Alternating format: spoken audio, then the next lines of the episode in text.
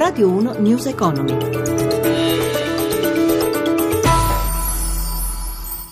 We can deploy and we are deploying monetary policy in a way that can and will stabilize inflation lo avete sentito e riconosciuto probabilmente, questo è Mario Draghi, il presidente della BCE, che oggi si è detto soddisfatto dell'effetto del quantitative easing sui cambi e sui rendimenti dei titoli di Stato. Il piano funziona, ha dichiarato Draghi e ha anche ricordato che questa politica monetaria è uno scudo per l'Eurozona contro la crisi greca.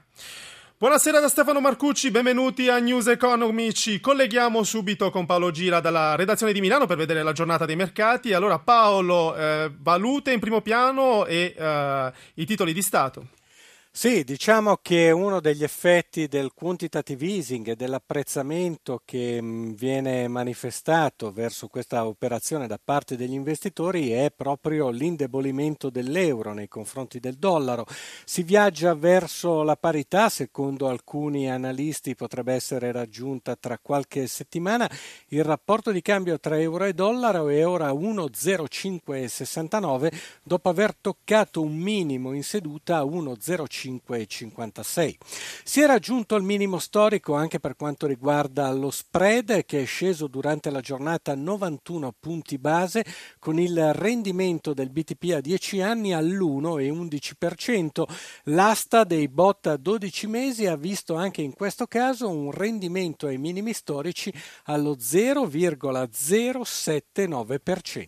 Allora, questa fiducia di Draghi, vorrei chiederti Paolo, si trasmette agli operatori? Vediamo le chiusure e a Piazza Affari una panoramica. Sì, diciamo che eh, gli operatori si stanno riposizionando anche perché i titoli di Stato rendono così poco che eh, vale la pena scommettere di più sull'azionario e anche questa è una delle ragioni per cui le borse oggi sono cresciute molto. Milano ha chiuso a più 2,18%, la migliore è stata Francoforte più 2,66%, bene anche Parigi più 2,37%, più piatta Londra più 0,28%, ma ricordiamo che Londra fa parte di un circuito circuito legato alla sterlina e non all'euro, mentre è apparsa ancora debole Atene in flessione del 2,46%, mentre oltreoceano viaggiano poco sopra la parità il Dow Jones e il Nasdaq a New York.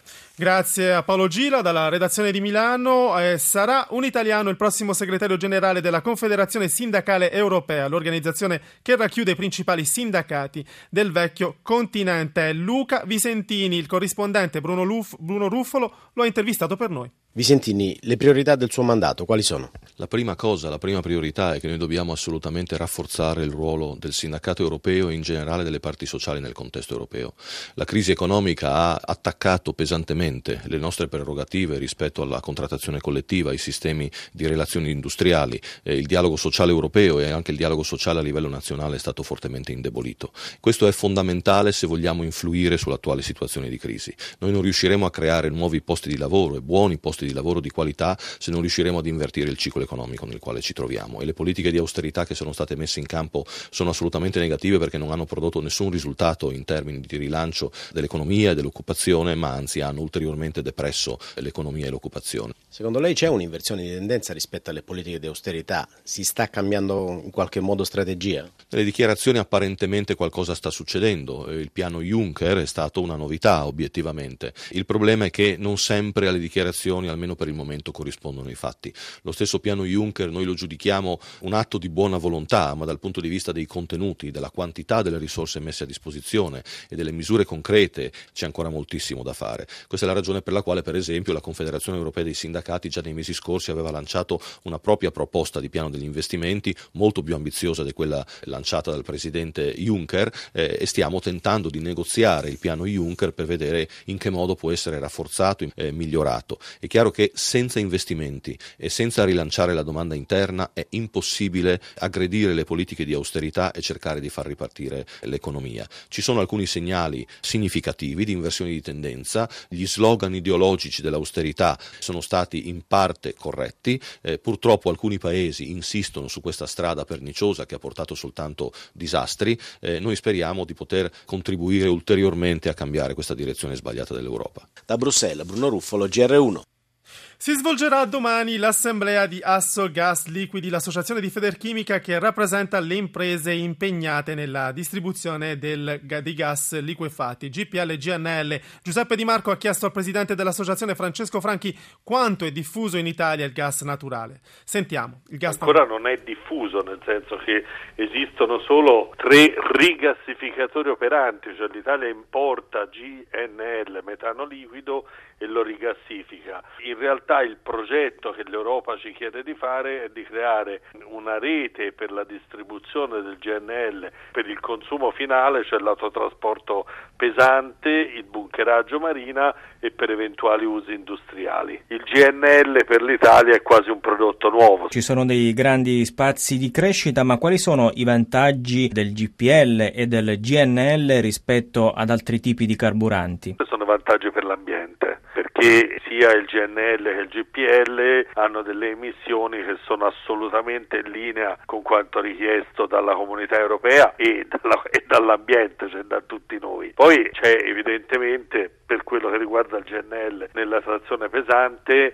la, la, facilità del GNL che praticamente con lo stesso volume è nove volte il gas metano compresso per cui evidentemente si possono allungare i tempi di percorrenza che sono molto importanti nel trasporto pesante per il trasportatore. Come viene garantita la sicurezza nello stoccaggio e nella distribuzione di questi gas? Nel GNL abbiamo più di 50 anni di esperienza per cui la sicurezza è assolutamente totale. Si prevede che nei prossimi anni l'utilizzo del GPL per gli autoveicoli sia destinato ad aumentare? Il GPL è per fortuna è un carburante che è in crescita negli ultimi anni, ha visto solo un piccolo stop nel 2013, ma più per motivi di crisi economica del paese, che peraltro in realtà continua ad incrementare. Anche l'anno scorso ha avuto un incremento di oltre il 2% nei consumi, però ad esempio sulle immatricolazioni auto abbiamo avuto una sorpresa straordinaria a gennaio 2015 più 23% rispetto al gennaio 2014. Quello che il settore chiede è che ci sia un'attenzione sulla fiscalità delle auto a GPL proprio perché deve essere considerato un aiuto importante per l'ambiente e comunque anche per il portafoglio perché continua a essere un carburante assolutamente economico. News Economy si ferma qui ma torna domani alle 10.32, sempre a cura di Roberto Pippan. Potete chiamare il numero verde 800 555 941 per porre domande ai nostri analisti. Grazie a Renzo Zaninotto in regia, da Stefano Marcucci. Buon proseguimento su Radio 1. Radio 1 News Economy.